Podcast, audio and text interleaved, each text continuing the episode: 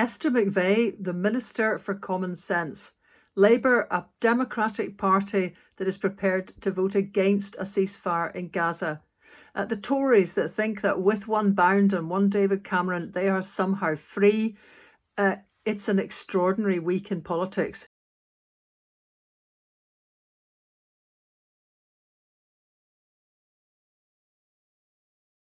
Hi, Joms, and welcome to this week's Lesley Riddoch podcast. And if anyone is wondering why the weather has turned so stinking and wet, particularly in this part of Scotland over the past couple of days, it's my fault. I went out and bought solar uh, lights for the back garden to string along the fence, which were going to look rather pretty. Put them up, and there's not been a whisper, a whisper of sunlight ever since. So that's it. It's me. It's the purchase of the solar lights.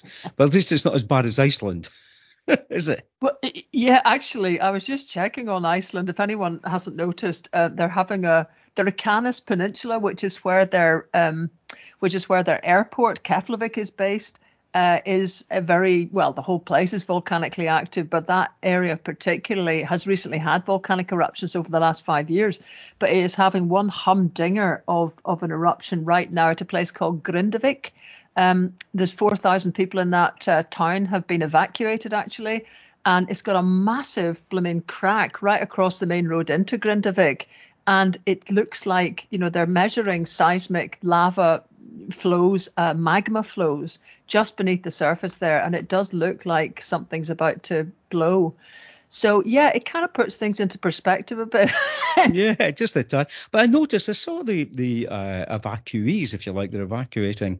I think it's at Grundvik. I think it is that they're uh, Grindavik.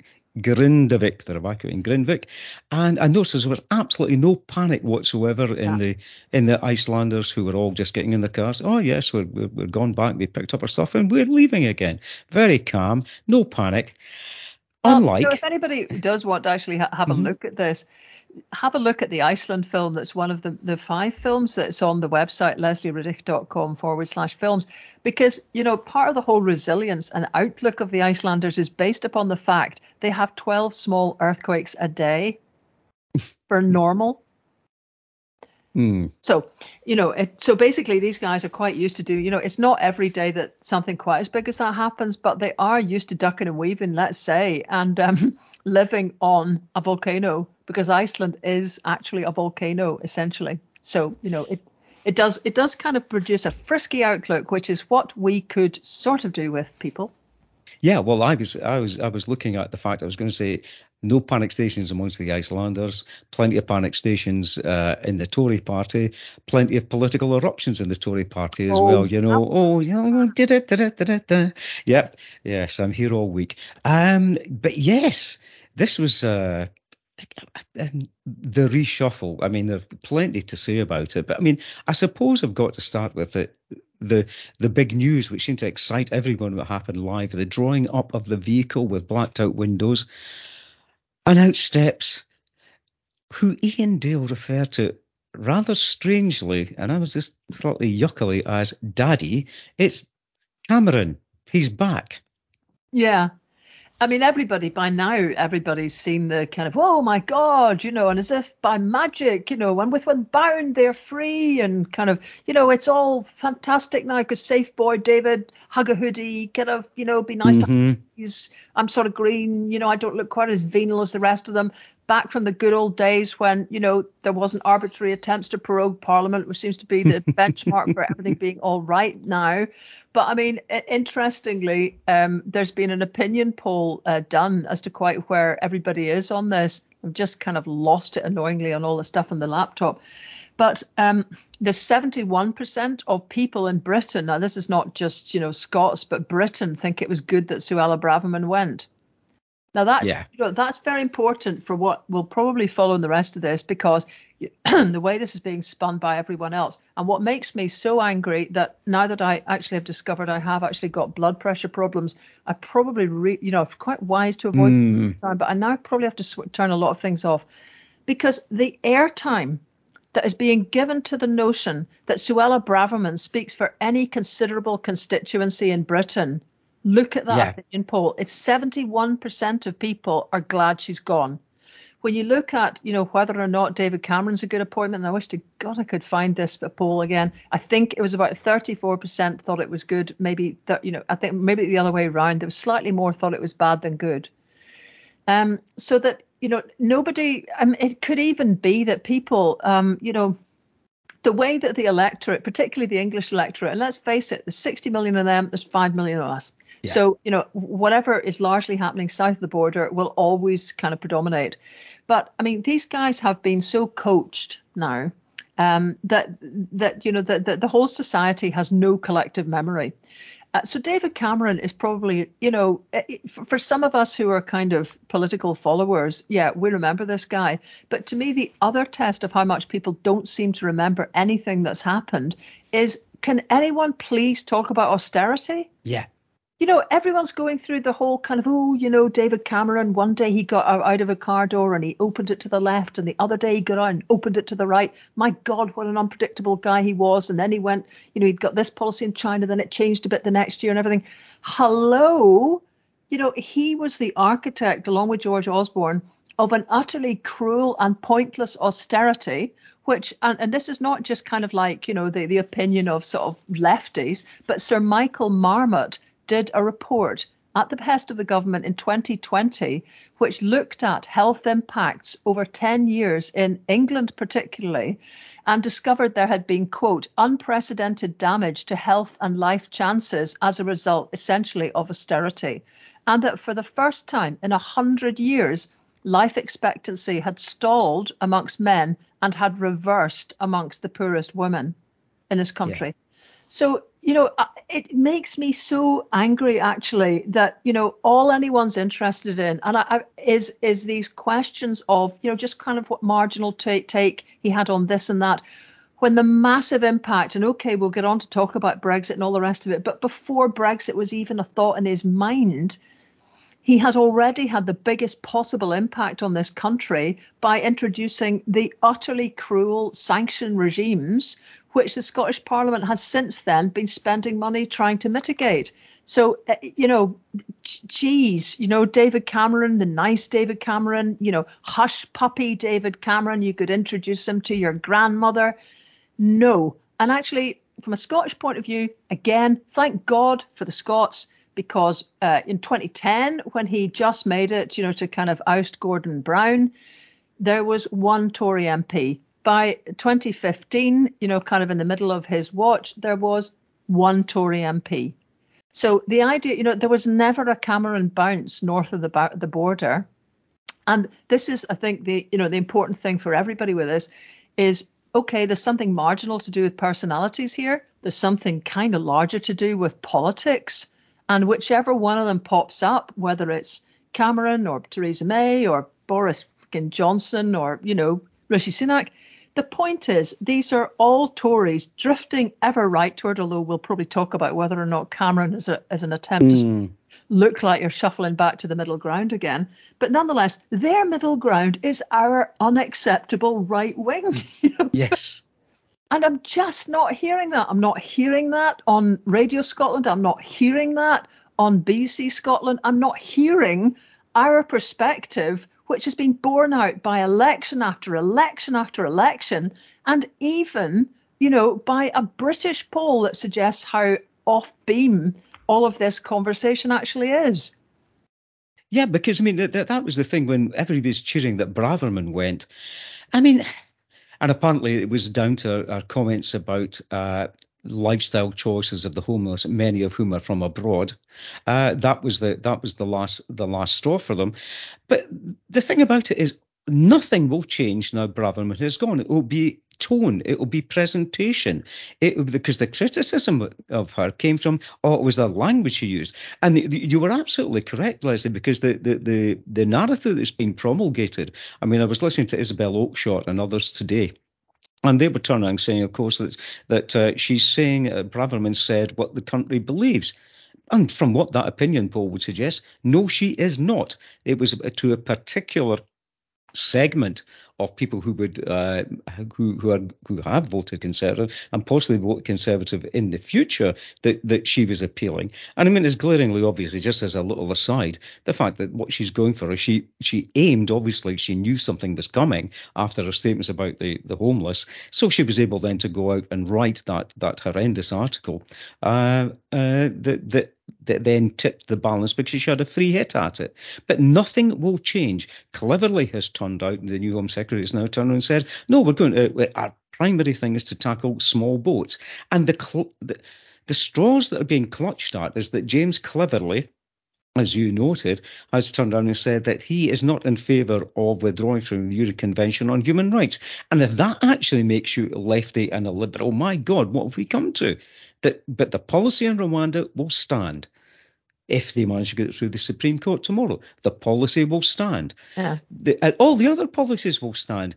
And uh, I, I was, uh, it's a, I'll be coming onto this a bit. A thing I'm going to mention now as well. What offends me as well is the, the, the cozy perspective that's taken on people like Osborne and Cameron uh, w- without the benefit of hindsight, because Ed Balls was in a podcast chatting away very cosily to, to George Osborne. Now, this is a Labour Chancellor of Exchequer. He was able to chat very cosily and exchange little anecdotes about how nice it was the work with the Queen. And, Queen. and at, at the height of austerity, she actually told Osborne that he, he shouldn't be cutting funding for the Army Piping School. And he went back and immediately changed it.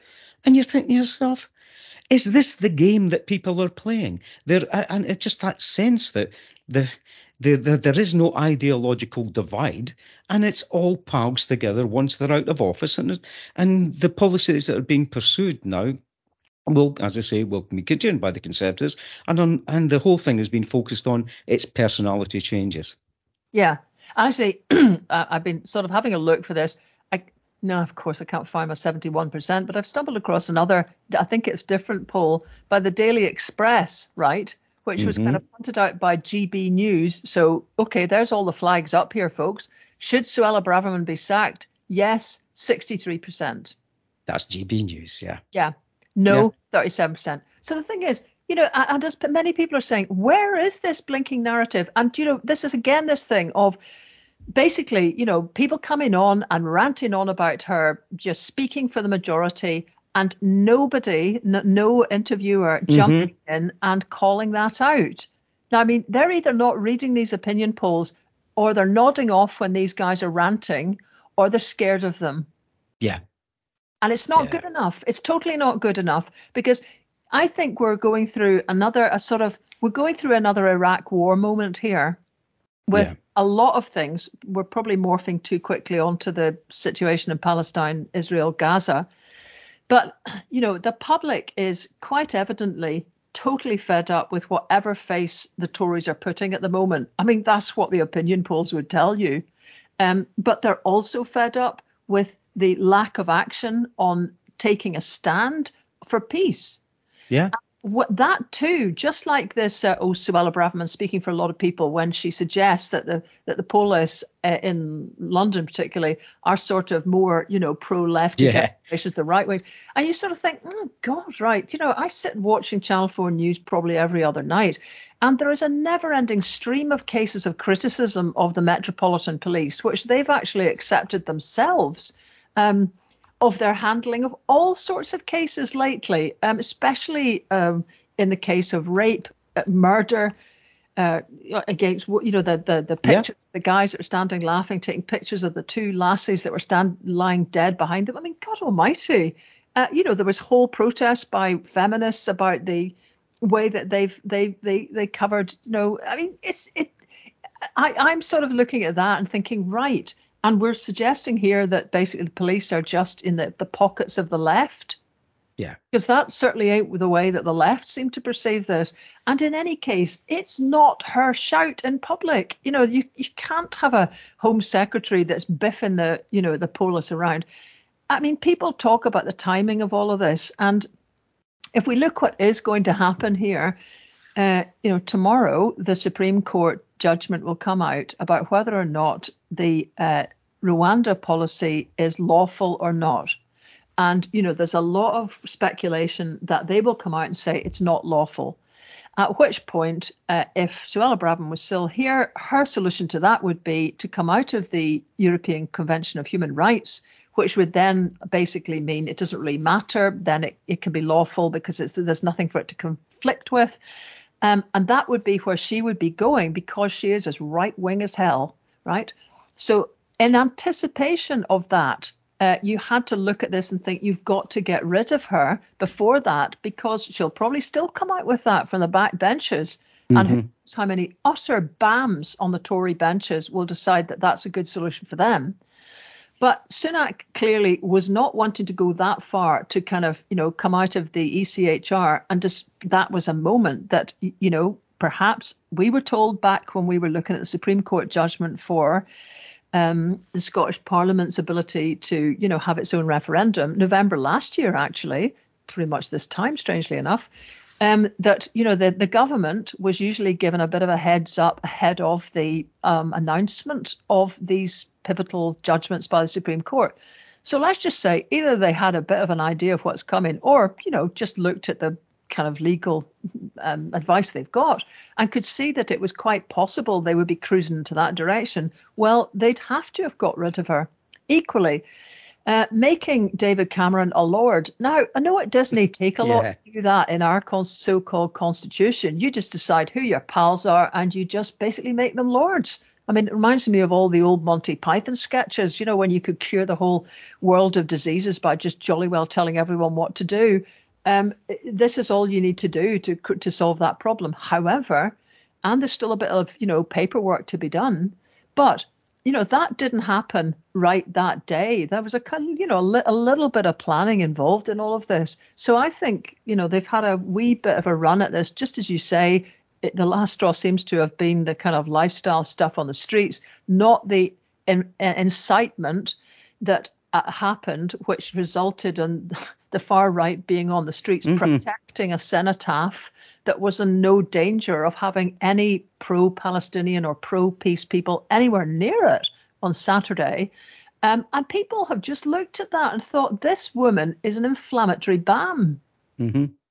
You know, so this is where they've got themselves with all of that, I think, but they've still got the problem tomorrow because there's still very possible, probably by the sound of it, going to be a ruling that you can't, it's not lawful to send people off to Rwanda. And if you aren't going to come out of the ECHR, then what are they going to do?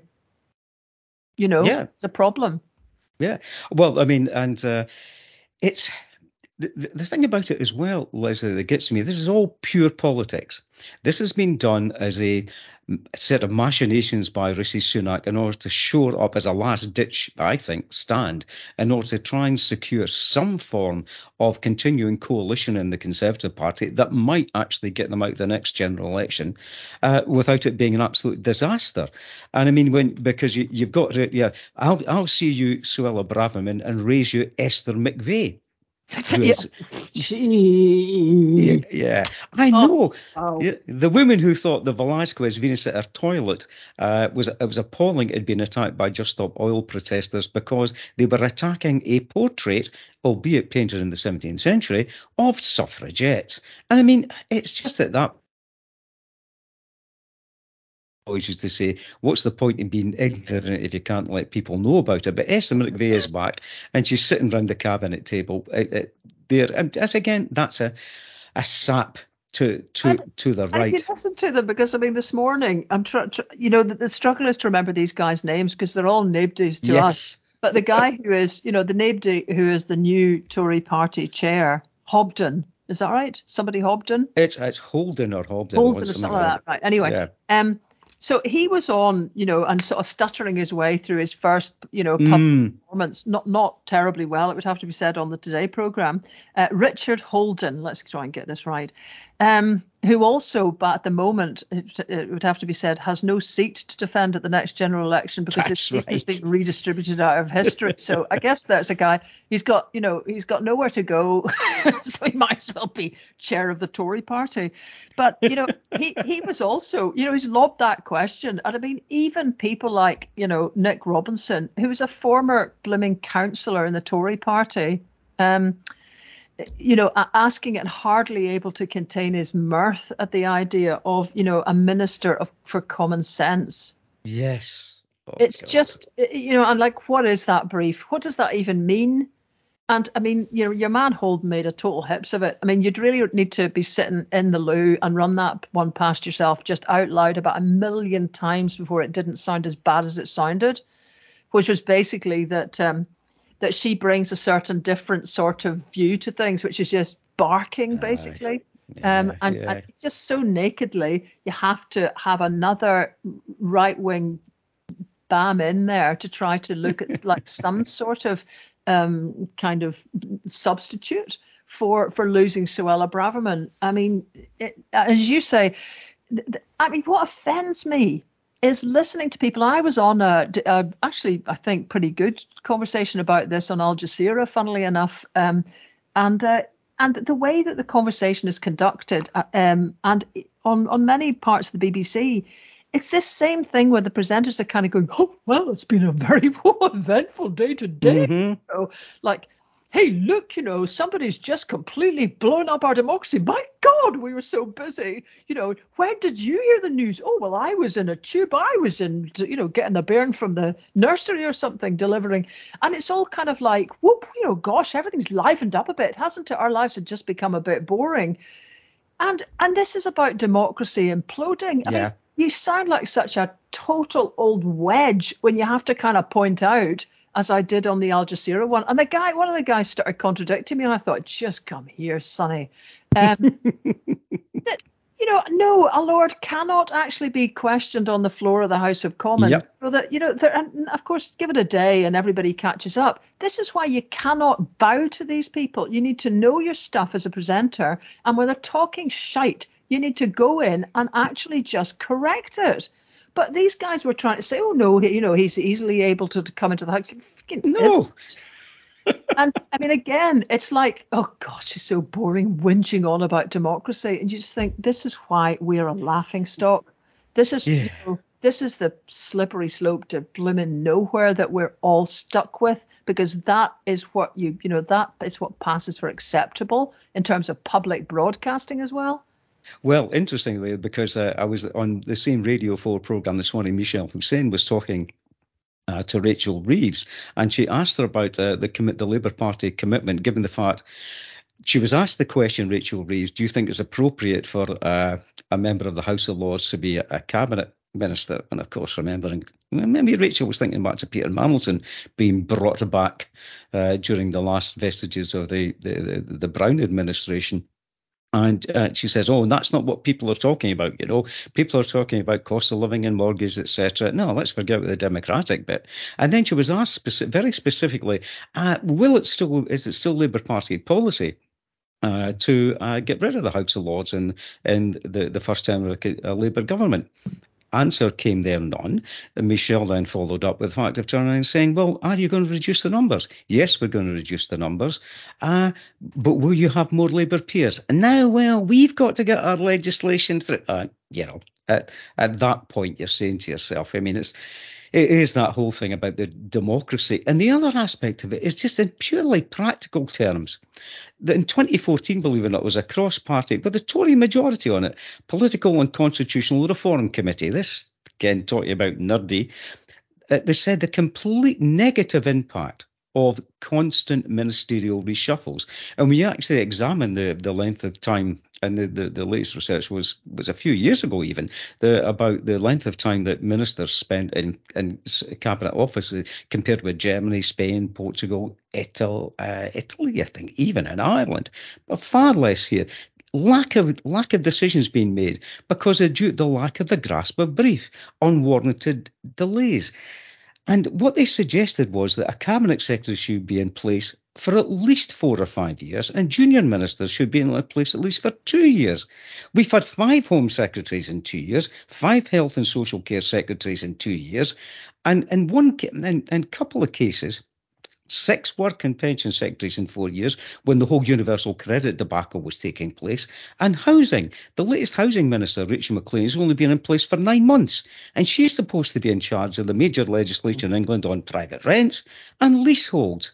And I mean, you're just saying to yourself, is this is this any way to run an organisation, let alone a country, where people are flying in and out with no background or experience in the briefs that they're being told to hold, trying to get a grip on it, and then before you look, they've gone. They moved on to something else seamlessly, moved from health to the environment, from it, you know, and it's just it's just all done for political reasons. And meanwhile, the little people, us out here, are, are labouring under the, the delays and the lack of decision making that, that, that takes place when all this is happening. And that goes for any political party. But in the last the last two years, it's been absolutely shocking.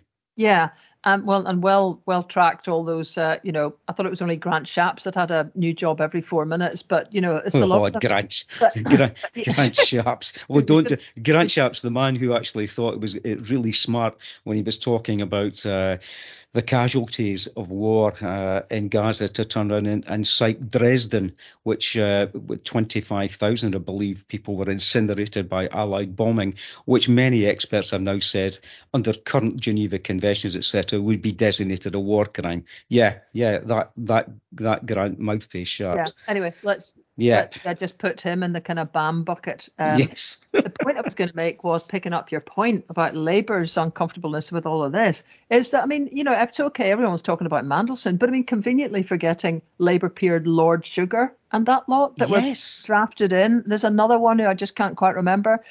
But, you know, he, yeah, he was their, uh, their kind of you know economic czar, whatever it was. No, their government's enterprise champion, appointed by Gordon Brown, mm. from the House of Lords. You know, so okay, he wasn't a minister, he was just a champion. But uh, you know, it's the same kind of thing basically. You're quite right that that's the problem that you see. As soon as as Labour can see they're going to be a part of government, and so yeah. immediately you see what you're going to get with them, which is no change. I mean, I'm sure we're going to talk about some of that soon. But just coming back to where the dear old Tories are with all of this, lest we, you know, before we start putting the bit into Labour, yeah, place, you know, because let's just put the, you know, the anger where it's due, which is to the just yeah. shocking mess that the Tories have brought everything into. Um, but there are some interesting sides to all of this. I mean, that you know, the speculation that that basically Sunak is now shifting uh, from you know concentration on the red to the blue wall. I mean, one mm-hmm. day colour for Scotland in there, but probably not because there's nay wall here, basically. but still, point being that they reckon they've lost the red wall probably to Labour anyway. And what they could defend is the blue wall against the Lib Dems in the kind of shires, which is basically the old cushy kind of areas the Tories used to do well in. So this is like trying to regroup in the back to mm-hmm. you know back to back to the future uh, thing, which could be signalled by bringing David Cameron back in because then was the good old days for these guys you know that they basically knew where the you know where the Tory vote was. So that's a you know there's a possible thought. I mean, I see um, a, a, listener to this very podcast, Ruth Watson, has emailed in to say, you know, she being very involved actually with the whole aspect of food and and farming and uh, fishing uh, in Scotland with Scotland the brand. And therefore, with the EU and EU membership and Brexit, which of course everybody thinks is over, Mm. Um, you know, she was wondering if the Tories are even going to try and outflank Labour by starting to sound a little bit more pro EU and catch up once again with where the public is at with all of this. Probably not to kind of have another, you know, they're not going to be bold enough to try to have another referendum, but they might just start to have with Cameron somebody who can just sound like he's kind of pally with these guys again. Yeah. I, I don't know. You know, that's a very bold thought but it would serve blooming Labour right actually if they got caught in a kind of pincer mechanism with that because they haven't been brave enough to say boo to a goose. But anyway, tonight there's a 1922 committee meeting, which is where all the you know the old swords will kind of be out in private. Um, and it will become evident how many people, uh, how many right wingers are totally hacked off within the, the Conservative Party. Uh, there was all these rumours that there would be a phenomenal backlash, and of course, then that just tells you a lot about the papers that you're reading. And honestly, folks, da- Daily Mail clickbait, bad for your health, because you could accidentally find yourself reading stuff that suggests that there's um there's a letter uh, that was opposing the Suella Braverman sacking that with 32 MPs signed on it. However, there was a meeting yesterday of the New Conservatives, which was her oh, gang, yeah. which apparently had either 12 or 13 people at it, according to your sources. So it's hard to know if anyone really gives a toss in the end about Suella Braverman, um, you know, wh- where that's at. And doubtless this will kind of, you know, be the speculation that continues for some time. Um, and they'll just hope that she takes that whole cloud away with her. You know, all the all the sort of the horror of her time at the top, you know, just disappears off like she was some kind of angry, weird woman that just takes it all away with her. And they stand somehow, uh, both uh, uh, the the party of change and the party of continuity now, yes. you know, with David Cameron back on board. I mean, Yes, and uh, apparently, if the uh, the Supreme Court judgment goes against the government tomorrow, uh, Suella Braverman is uh, going to come out with uh, damning revelations about Rishi Sunak and uh, policy, and it's rumoured to be on uh, opposition to uh, her strong stance on the small boats and how they should stop them. So we'll wait and see how that all plays out. But the, the other thing I, I noted as well, along with the along with the uh, the sackings, the significant number of resignations of, of Conservative ministers who want to spend more time with their families, and that's a very laudable thing to do, and explore explore other options. And I just wonder how much of this has got to do with the fact of the amount of time you got to leave uh, under the uh, ACOBA codes not laws, the ACOBA codes, which say how long you've got the, the, the time period you've got to leave between uh, being a minister and taking up a position uh, within a related employment field. Um, now, these codes, Boris Johnson managed that, believe it or not, took up his job, the Daily Mail, I think it was about three days after he resigned as an MP and gave half an hour's notice to a ACOBA. So it's a fairly toothless uh, uh, organisation to to monitor ministerial uh, ethics there. So I just wonder how many of these folk have seen the writing on the wall, know the jig's up, and they're getting their they're jumping before they're pushed and know that they're going to lose their seats and they're not prepared to take part in the chicken run looking for another position. So yeah. there we go. That's that's that's that little lot there. But resignations, a, a nice a nice little one to keep an eye on there. But uh, but again, talking about tomorrow, uh, with the uh, the other significant event tomorrow will be the amendments, which are now plural, going to be presented to the King's speech, calling for a ceasefire uh, in Gaza. Um, interesting one there because the SNP came out the, the traps very very early with this. Put down uh, the amendment which uh, to the to the King's speech, and uh, I've said to to Labour, come on, show show a bit of backbone here.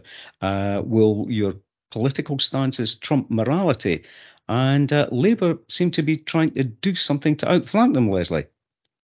Yeah, but just lest we immediately get into the same gameplay yeah. in the end. Yeah, you're right. I mean, but you know, it's just what is everybody watching if they're not watching what we're all watching and hearing? Mm-hmm.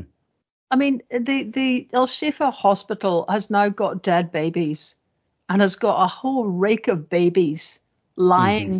and they have to decide who to put closer to the radiator. And you know, the Israelis supposedly, and they did drop off canisters of of of of uh, petrol to fuel the ventilators because they're also having to decide which babies to put in the ventilators. But someone who was in the know suggested how many thousands of litres it took to keep the ventilators going each day, and that something like 30 had been dropped off in the collection of cans that there were. I mean, it was something like it would keep the ventilators going for an hour. Yeah. So this is where we're at now, and this is just babies. So this is not talking about adults. You know, everybody. There's an freaking hospital and yeah. when you get to the point of the Israelis will come on, and I mean, please, everybody, just take as read that we are now all absolutely. Maybe it, it has to be said every time I'm not taken as read that the Hamas attack on, on Israel on October the yeah. 7th was absolutely appalling. And the idea that cap- captives are still sitting there wondering what their fate relies upon now completely is just absolutely horrific. But we are now having collective punishment. I mean, not now, from the second actually that this all began. This has been collective punishment of the Palestinian people. And um, you know the, the the the idea the Israeli spokespeople will come on and say that um, Hamas are operating underneath hospitals.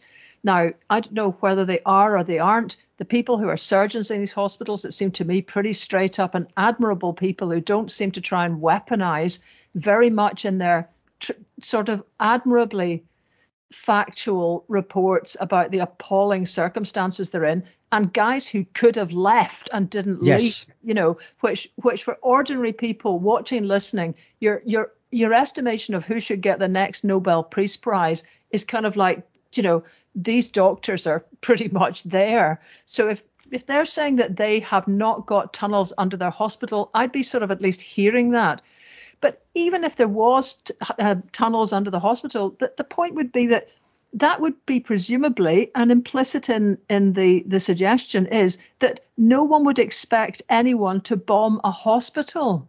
Yeah. That's yeah. if that's why they're underneath the hospital, that's why they're there. Because they would have thought incorrectly, as it turns out, that there would be some some level of pummeling of a hospital that that you could just decide wouldn't happen. And clearly, it's like all bets are off, whether it's babies, surgeons, old people, you know, terrified families sheltering in a hospital because they too stupidly thought that hospitals would somehow be off bounds. No, nothing's off bounds. Nothing is off bounds. And so we're all watching this all the time, hearing it, watching it.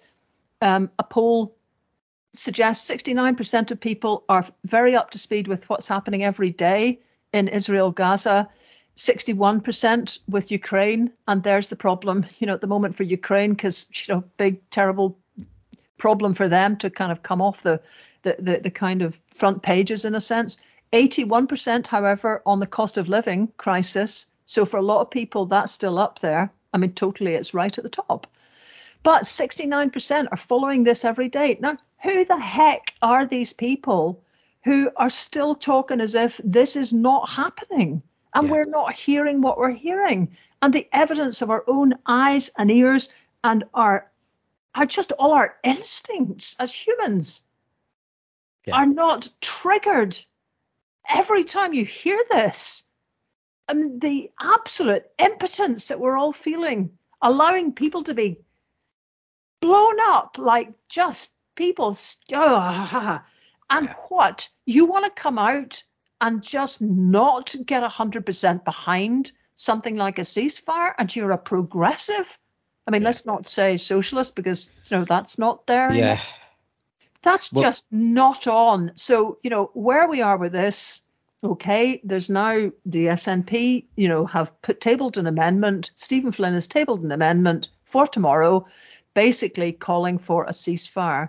And um, they're g- good on Richard Leonard, for example, um, who is online with a, a, lot of what now is another interesting point here because there's a group of, if you like, Corbynite Labour, Scottish Labour, who are now fairly much acting as a group, um, you know, who who support, who are who are appalled, obviously, by a lot of Keir Starmer stuff, um, but they have lined up with Richard Leonard to say they want they they would be backing that that measure by Stephen Flynn.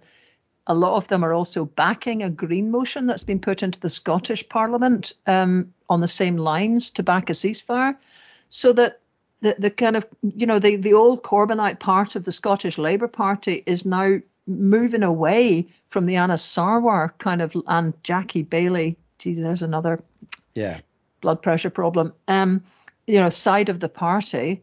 Uh, to say no, we absolutely are not going there. And there's so many uh, ministers apparently are saying behind the scenes that they would rather resign than vote against a ceasefire tomorrow. Yeah. So there's been as you you come in and just you know you, there's the Labour has now been trying to figure out a way to kind of get somewhere near a ceasefire without having to vote for the SNP motion.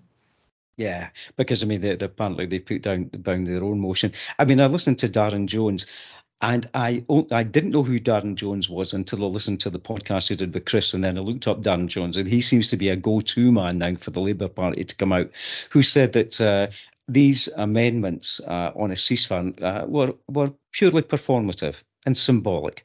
They would have no impact. Um, you know, and it's just that. Well, what's what's the point? What's the point of you if you're not actually going? Because he said he would vote for a ceasefire if he thought it would have any impact whatsoever. Whereas, of course, the, there is a significant impact if the Labour Party goes along with the uh, consensus uh, between themselves and the Conservatives on supporting Israel, no matter what they do. And that's the reality. No matter what they do, they're going to urge Israel to, to stick to the international conventions. They're going to urge and stick within international law, whereas we can actually clearly see, and has been, as you said, from minute one, that they have not operated within the framework of international law in terms of the targeting of civilians. They've called for a, a humanitarian pause. And along with many other people, I was taken aghast by that. What you're going to do, you're going to provide fuel, you're going to provide food, you're going to provide water, and then go back to bombing the bits out of everything everybody yeah. that's there.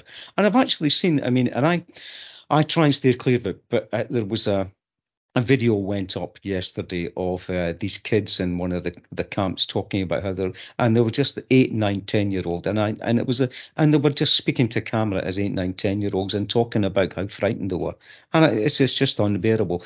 But was talking about the, the moving again back to the politics of it a bit. Again, I kind of get away from the humanity, but back to the politics of it. Jackie Baillie claiming that the SNP were game playing and playing punch and judy politics because she said everybody knows that Anas Sarwar and Scottish Labour are for a ceasefire. Well, we'll see what happens if, if that comes in front of Holyrood. But secondly, she could give no response whatsoever as to whether the two MPs, Ian Murray and Michael, I know my own mind, I'll do my own thing. I'm not, I won't be enthralled to what the UK Labour Party Shanks will vote when that comes to that. So we'll just wait and wait and see. And there's been no statement yet on whipping uh, by the Labour Party. But the statement that appears to come out, that I think it was uh, uh, Politics Joe said that Labour MPs supporting the SNP amendment would undermine Labour in Scotland because undermining the SNP and uh, Trump's morality and Trump's humanity. And uh, you made that, that clear point as well, Lesley, earlier, talking about Labour in government. And if you noted the number of times, and that was specifically referred to in these amendments, we would not su- we would not support a ceasefire, says Starmer, if we were in government. David Lammy, when interviewed, turn, uh, said, "Oh, uh, I've got to consider the fact that I may be foreign secretary in the future Labour government, and I can't be going around supporting ceasefire and saying these things." how far have we come from Robin Cook? How far have we come mm-hmm. from a moral foreign policy? Yeah, yeah, totally. And I mean, it seems like the, I mean, the Guardian is predicting that it, its sources say that tomorrow um, Starmer could face a dozen shadow ministers resigning over this. Well, so you know, it's it is not a small thing. And meanwhile, back at the reality, I mean, all of this about would a ceasefire make any difference? I mean, we've talked about this before you might as well not bother doing anything in international politics yeah. then if you cannot in one bound create the outcome you want. But you start to change the direction. Of course there will be you know there's still the difficulty of israel's anger and fury. But that's not the role of the international community is to place a different template upon it. Not to reflect back the anger and uh, and fury but to try to mitigate with other factors that in the end Israel would want someone as a good neighbor to have tried to, to do. Yeah. And there was an excellent piece um, written by Ehud Olmert, who is a former mm-hmm. Israeli prime minister, who's basically saying his, like just a couple of days ago, was saying that basic, basically Benjamin Netanyahu, who he thinks, has been destroyed emotionally by his failure on national security. And um, his judgment calls, he, he thinks Netanyahu is in a state of nervous breakdown because all the opinion polls are in, in Israel are that people almost want him out now. Yeah. Uh, they blame him so much. Um, Olmert sort of suggests that his uh, you know, the fact that there is no strategy for what your end game would be in Gaza, you know, that comment that was made by him that just got flipped over, which was that, uh, you know, Israel would take over the external, what was it, security for Gaza, mm-hmm. which basically means occupation. I mean, even the, the, the Americans were alerted at that point, and of course, because they're so careful about how they, you know, they understate things. You know, there was just a, a kind of I think a comment that that would be ill advised. Well, I mean, that's a kind of no way, Jose. Now, I mean, it's not clear who or what kind of possible post Hamas governance or, of Gaza there can be. But as sure as hell, it ain't going to be Israel going back in there. So if if anybody wants to kind of ask Netanyahu, what is your rationale now for what you're doing in Gaza? There's just nothing except keeping going because we began. And um, that absolutely needs reflected, shored up, repeated, articulated. And that's what everyone on the streets has been trying to do so that, you know, we're again at this stage uh, mirroring where we were with Iraq, where no one and the media just didn't pay attention yeah. to millions of people being on the streets. Last weekend in London, um, the polis put it at half a million. The demonstrators said they, uh, the organisers said it was 800,000. I'll bet it'll be a million this weekend. Yeah. And this is not going to go away. It won't go away in Glasgow or Edinburgh either, or Dundee, in fact, where people were out. You know, yeah. people will, if, if, if, if all you've got, and this is the point that Labour should take on board, in a proper democracy, you would expect one of the main parties to be articulating the views of people such that they would feel they were being heard.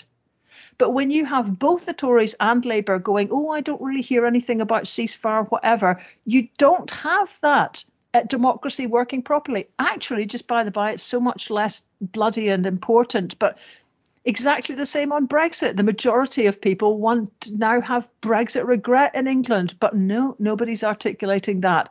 And this is when democracy fails. The only way people can manage to say Absolutely. something is by getting on the blinking streets. And actually, although there was one posse with the head, the face masks, and you know one yeah. group that was 150 of them not arrested but lifted for questioning, um, the rest of it passed off incredibly peacefully for 800,000 people. Now, pro rata, the far right bunch that turned up, got a whack rate of 126 arrests for probably a, about a thousand people. So, yeah. you know, this is where if, if the media again and the BBC and any presenters have to really search their conscience now, there is no equivalence. You can't do on the one hand, on the other hand, you know, a million people marching peacefully with maybe one arrest or even 100 arrests is not the same as 126 arrests from the far right actually attacking police, attacking police uh, at Cenotaph. So we're going to keep seeing this because the public has no way to communicate to politicians that are not listening. And Labour is at the centre of that. I mean, you know, the SNP have been on the right side of this from the beginning although I think we're going on to talk about this horrible man, Douglas Murray. Yeah. Um, funnily enough, I was speaking to somebody who was in the States recently, and uh, the guy actually, he was speaking to a guy there who knew about Humza Yousaf because he said, Yeah, you've got a Muslim who basically wants white people out of your country. And, you know, this guy had said, mm, Don't think so. What? Yeah. What it is is that that video that's that's doing the rounds about the speech that Humza Yousaf made mm-hmm. ago about the white nature of practically everything in Scottish society, which is not something that is inaccurate, and actually yeah. was the same point when it comes to the polis that was made by the deeply white uh, Iain Livingstone, Sir Iain Livingstone probably now, um, who was the the head of Police Scotland when he stood down last year. Yeah. That there was institutional racism in the Scottish police force.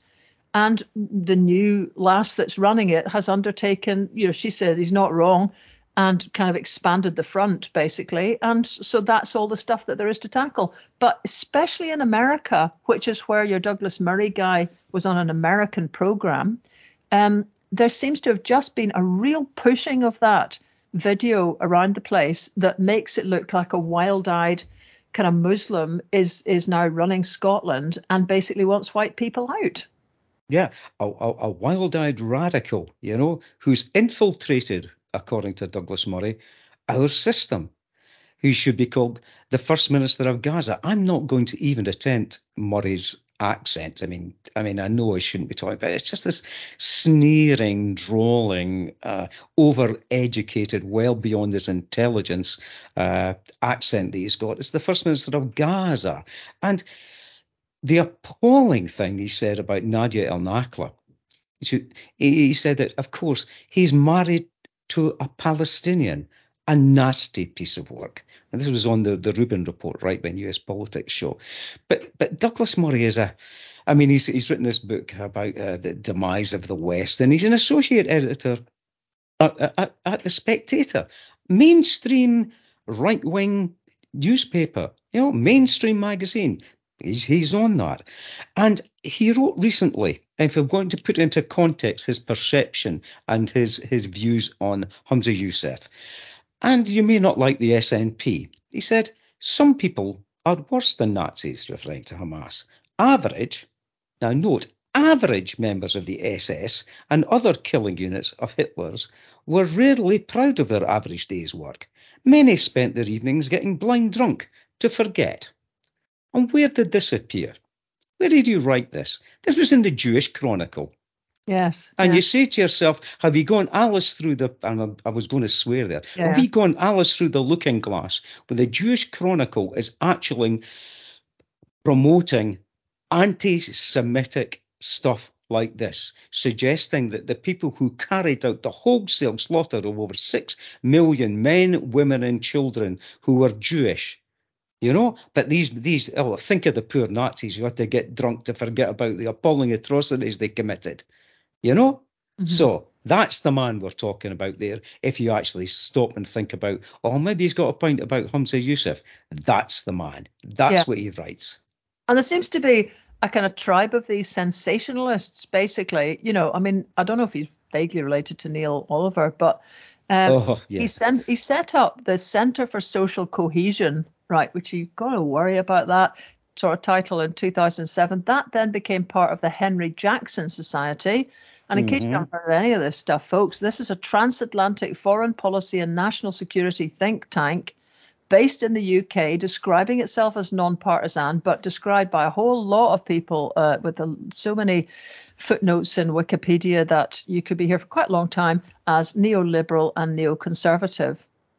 So you know that that's where this seems to be at. But I mean, these guys get bolstered, funded, and and kind of boosted by all of this stuff, and you know rock up quite regularly, obviously, um, on shows. Now, but the only thing is that show he was on is also an American show, so.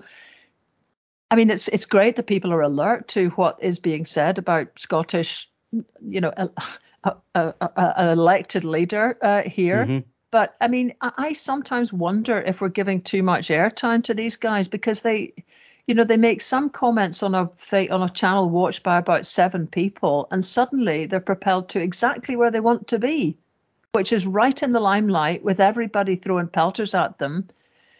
You know.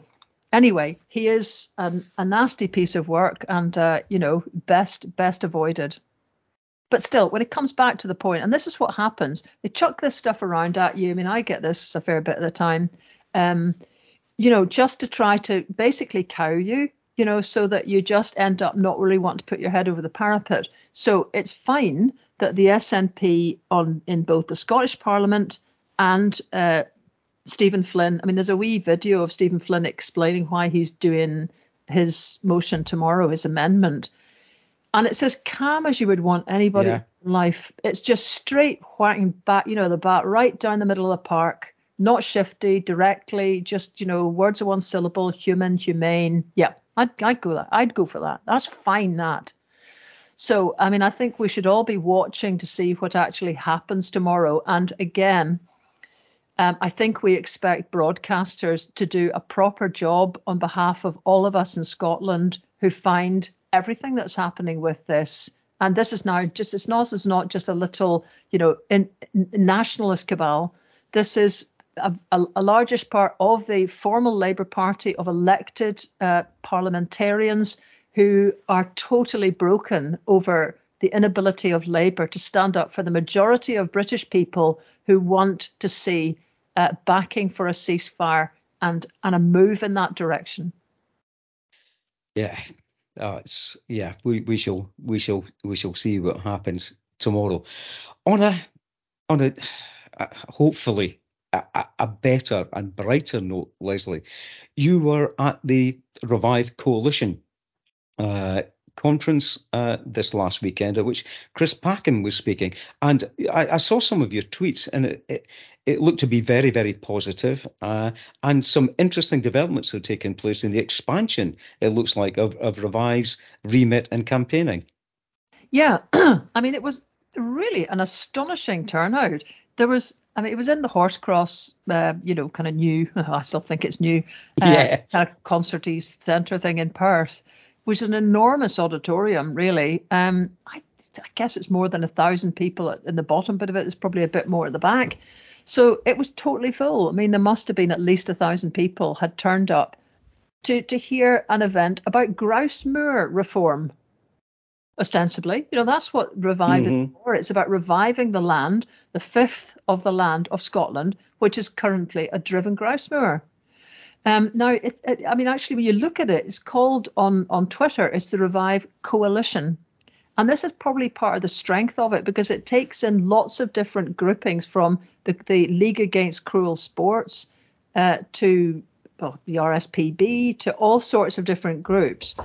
And those folk are absolutely opposed to, you know, shooting little birds on moors, but they're also usually environmentalists who are horrified at the practices that need to go on to keep grouse moors going, which is that, you know, there's gamies, gamekeepers all over the place whose job is to try to remove um, any of, of the kind of predators on grouse, which will end up being, you know, everything from golden eagles, which are protected species, uh, through to harriers, to all sorts of other birds of prey, you know, which are shot and they actually had lots of detail about how even when these eagles and other birds are ringed, um, there are ways to sort of manage to prize off the, or or not even ringed. They have tracking devices on them. Mm-hmm. The tracking devices are thrown off, and then the the birds are killed.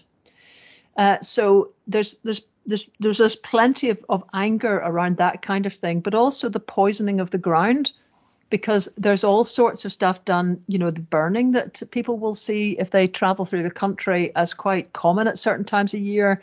Uh, is to try to create a sort of an, an alternate pat, patchwork quilt, if you like, where there's very short burnt bits that um, kind of allows feeding. Then there's longer bits that allows cover, and that's all just just to try to keep one species grouse in enough number to shoot them and and it doesn't matter what you burn in the process. It doesn't matter what pre-species you have to kill in the process, and that's all done, you know, in the name of landowners who you know fancy this. Uh, so I mean, I made a bit of a speech about the the land. We it moved on to a session about land ownership, which is great because I was trying to make the point that instead of constantly going to the scene of accidents, we need to start going to the cause of accidents and that uh, if you go to the cause of the problem behind an awful lot of this, it is the, the completely unregulated land ownership that is just now a weird, um, horrible aspect of, um, of, of normal in Scotland. And so there's a lot of people in the audience who may have not come through the door on the kind of impact on humans, basically, uh, of of land ownership. But they've certainly got it now because they've traced a lot of this stuff back. And the reason that you can't really do anything very easily is so much about land ownership. Uh, so two things are happening. One is that just before this conference, the Scottish government announced that it would basically move ahead with a ban on snares. So that's one good thing that's kind of in. There's also a bill moving through about grouse moor reform, but again, it looks like one of these ones that, you know, an off a lot of debate at the conference was about, look, don't we just want to ban shooting grouse? And uh, it is an awkward one because you know a lot of the people in this coalition are saying, well, you just have to move at the speed that everybody else is moving at. You know, so the Scottish government solution is a licensing one that you know again people yeah. are. Yeah, we've been here before on a lot of stuff with licensing. Who's got the person power, the staffing, the whatever, you know, to kind of see that this works.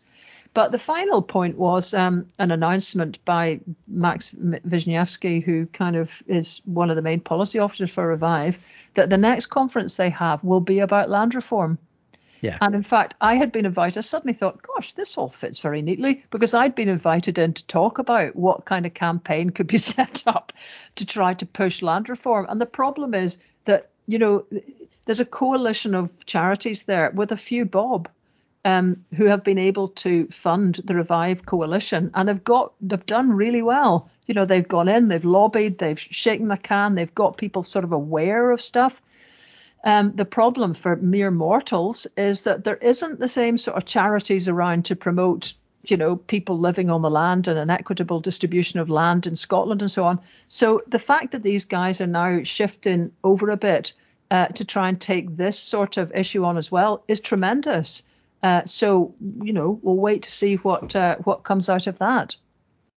Yeah, I mean, I think it's an extremely significant development, and there's a another event taking place this weekend, is it not? Breakup of Britain, uh, which you yep. referred to. Well, Leanne Wood, I thought was a tremendously interesting uh, uh, comment that she made. It's only when she came into up to Scotland post 2014, I think it was that uh, even with all our flaws and the, the the, the difficulties we have up here, that she she that this was an eye opener for her.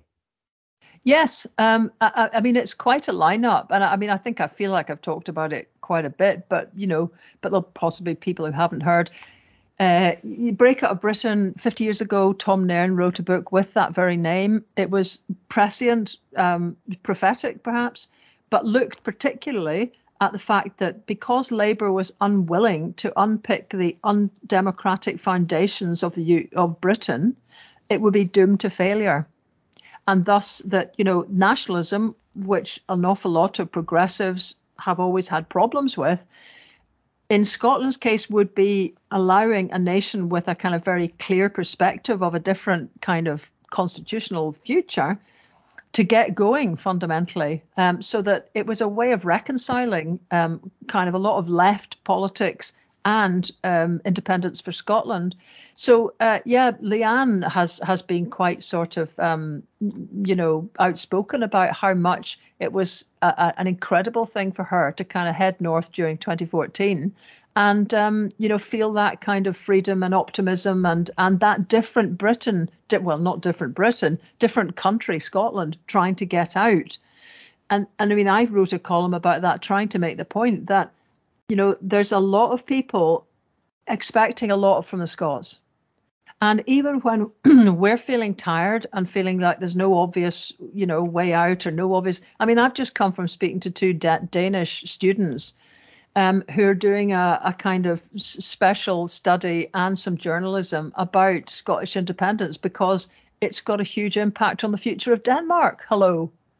So you know, other people are very conscious of where Scotland is on this, and we should never forget that within the UK we are still we are still the independent-minded country that has the capacity. We have the key to the lock. We have it. And you know, whether or not somebody's standing in front of the door with that lock, we've still got the key. So, you know, we have to try to keep our peckers up and we have to connect with people.